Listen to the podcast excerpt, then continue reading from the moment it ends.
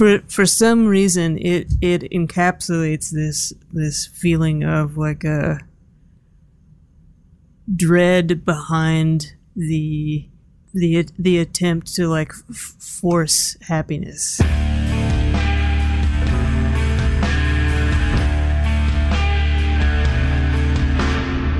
This is Essential Tremors. I'm Lee Gardner. I'm Matt Byers. The idea behind this show is to have musicians and other creators talk about three songs that shaped who they are.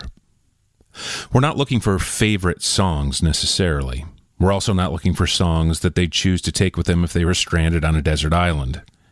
What we're looking for are songs that have significance to them, songs that might have changed the course of their creative lives or their lives in general.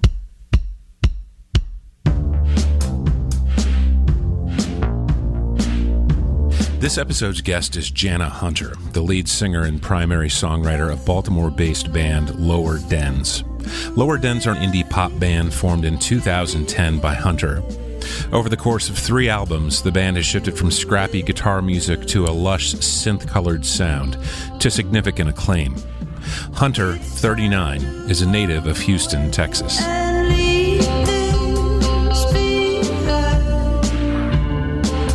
First song that Jana considers a formative moment is an unlikely choice. So unlikely, in fact, that it took Jana, Lee, me, and an acoustic guitar to identify it. Here's Frank Mills' 1979 top 40 hit, Music Box Dancer.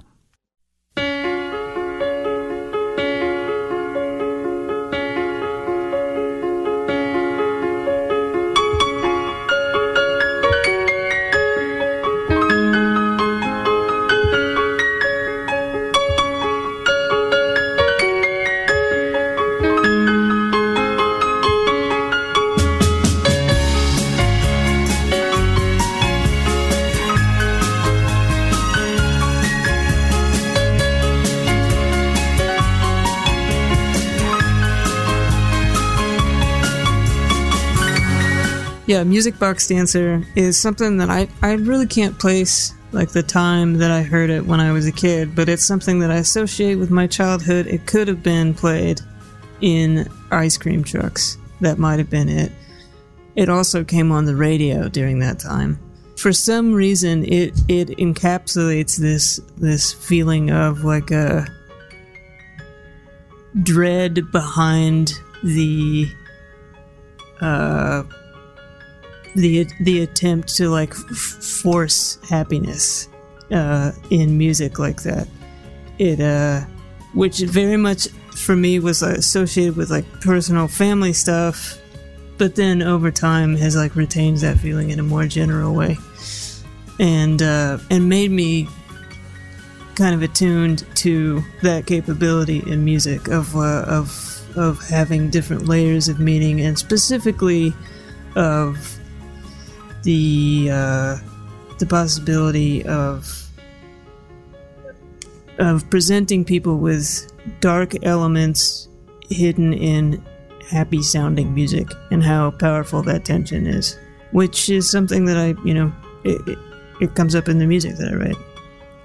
And i still like i you know i barely ever think that song but when i or hear it but whenever i do think of it i still get kind of creeped out by it and I do think it's universal, especially um, especially like the older that we are. Like I think I think you, you know you go back further in generations, and there was more and more of a tendency to not talk about things, and uh, and somehow music like this, for me, is representative of that desire to like ignore the problems and and uh, put a sheen on everything and to act as though act in the way that you want to be interpreted by your neighbors um, to the detriment of your health and your sanity.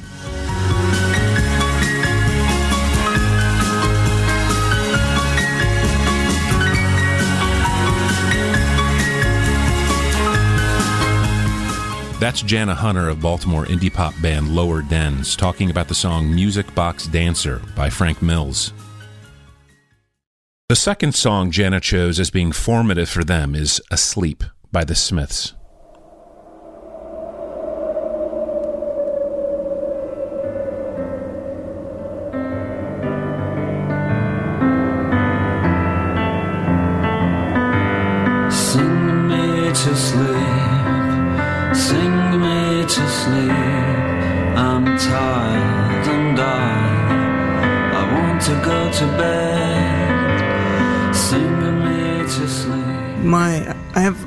Older, I have several older siblings. One of them's eight years older than me. He was in high school uh, when I was. Um, he's, yeah, he was in high school when I was in like elementary school, and he, I was very annoying to him. You know, I, I, I idolized him, and he didn't want me anywhere near him. And he listened to the best music of all my older siblings, uh, whom I hope will never hear that and uh, make me argue with him about it. But he listened to New Order and Joy Division, and the, the thing that I really loved the most was Smiths.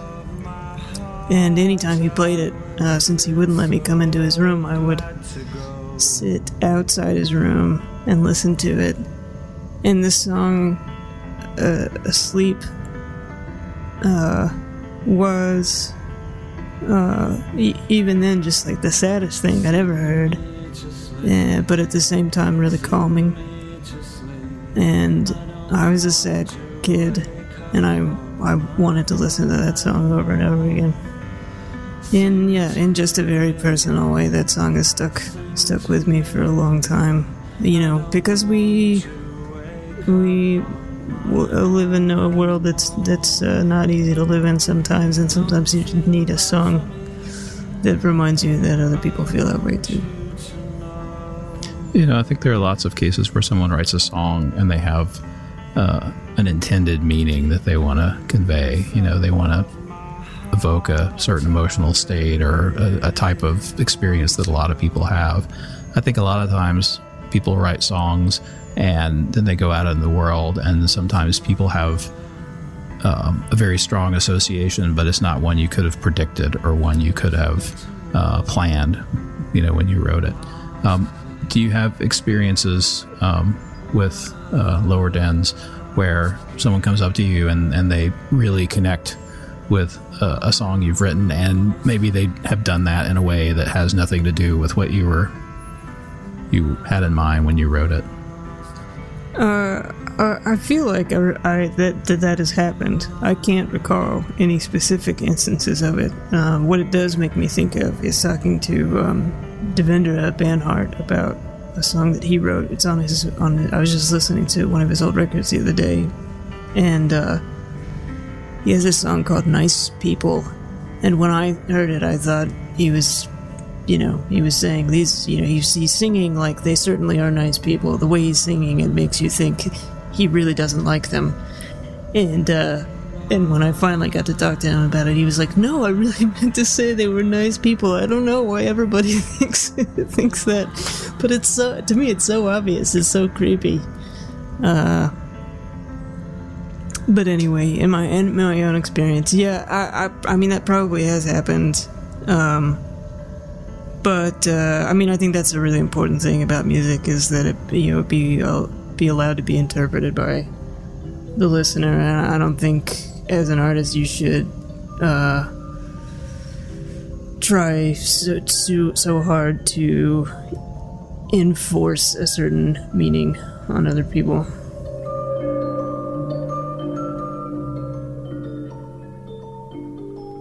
The third and final song Jana chose as being important to them is Vivaldi's Four Seasons.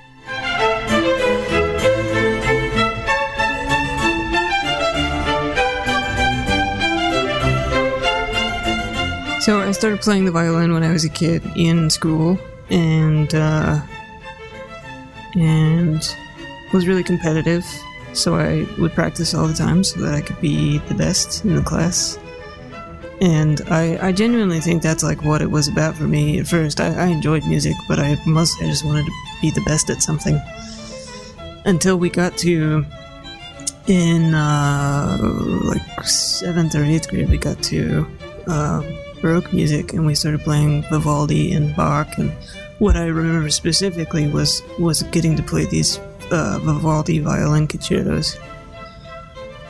Uh, and and the one I remember best is this like first movement of uh, the concerto in A minor. It it was the one that made me realize that I that I um, that I really loved what we were able to do, what people were able to do just with like, composition of music. Uh, how somehow it could it could translate the you know the complexity of of being alive in a way that like I didn't feel like was possible uh, between me and other people, you know. But I could relate to this, and it's when I started to to feel like some sort of uh, relation to to classical composers and to other people who were feeling or seeing the world in more layers than I felt like most of my classmates or you know family friends were. Uh, and and you know, and I guess and I guess it's possible. Like now, I find myself more and more drawn into drawn into sound and drawn into composition and production, much more so than than songwriting.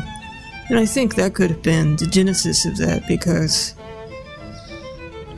uh, because he does, and and of course Bach does so much with so little. One one instrument, and they convey like a a universe compared to what we're able to do with all our computers and synthesizers and everything.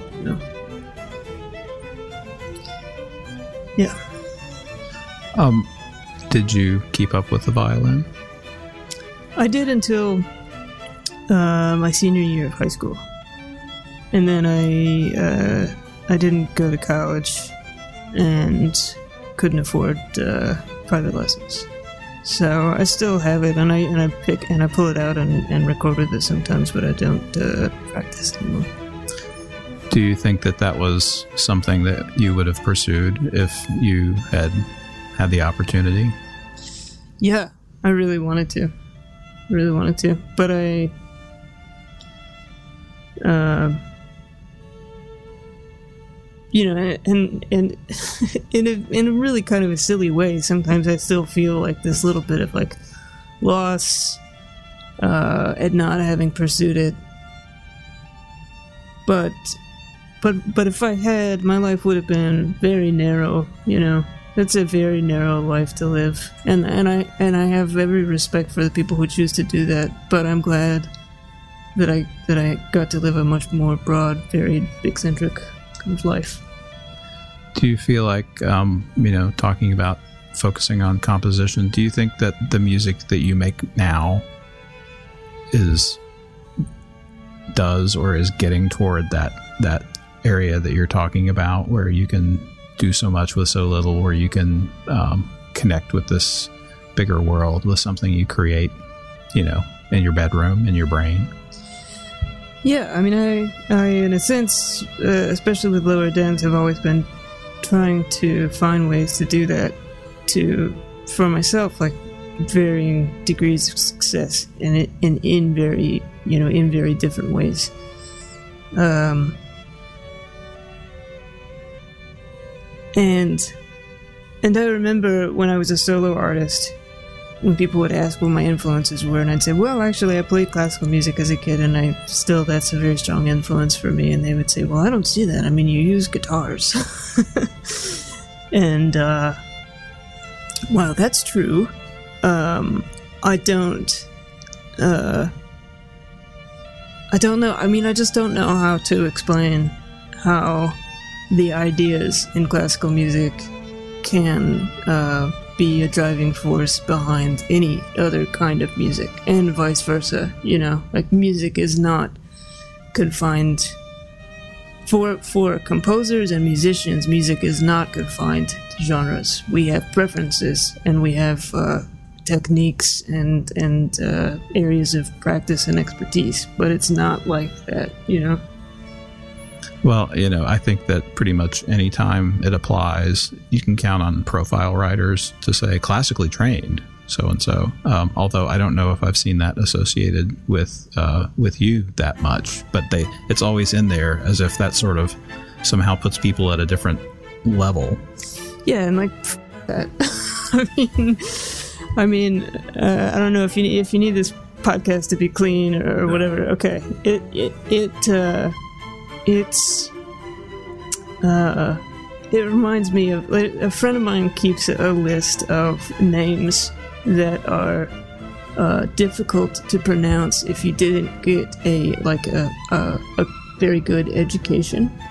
And he uh, does this to point out the fact that, that these are this is a way that uh, upper class people uh, quote unquote look down on lower class people. They enjoy correcting you when you say the name wrong and i uh, i hate the idea of classical music being used that way and i and i hate the very much like present um,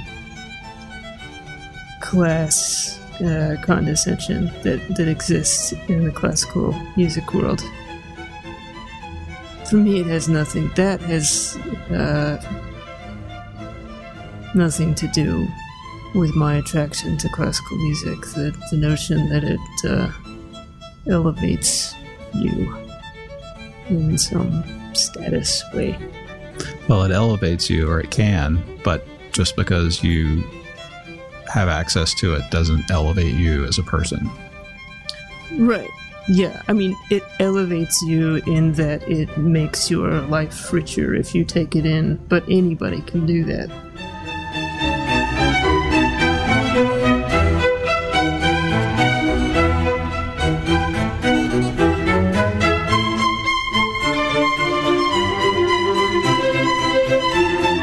This has been Essential Tremors. Essential Tremors is produced by Matt Byers and Lee Gardner, with oversight and special assistance from Aaron Henkin. Essential Tremors is distributed by WYPR, Baltimore's NPR affiliate, which you can find on the web at wypr.org. Connect with us at essentialpodcast.com, as well as all standard social media outlets. Thanks for listening.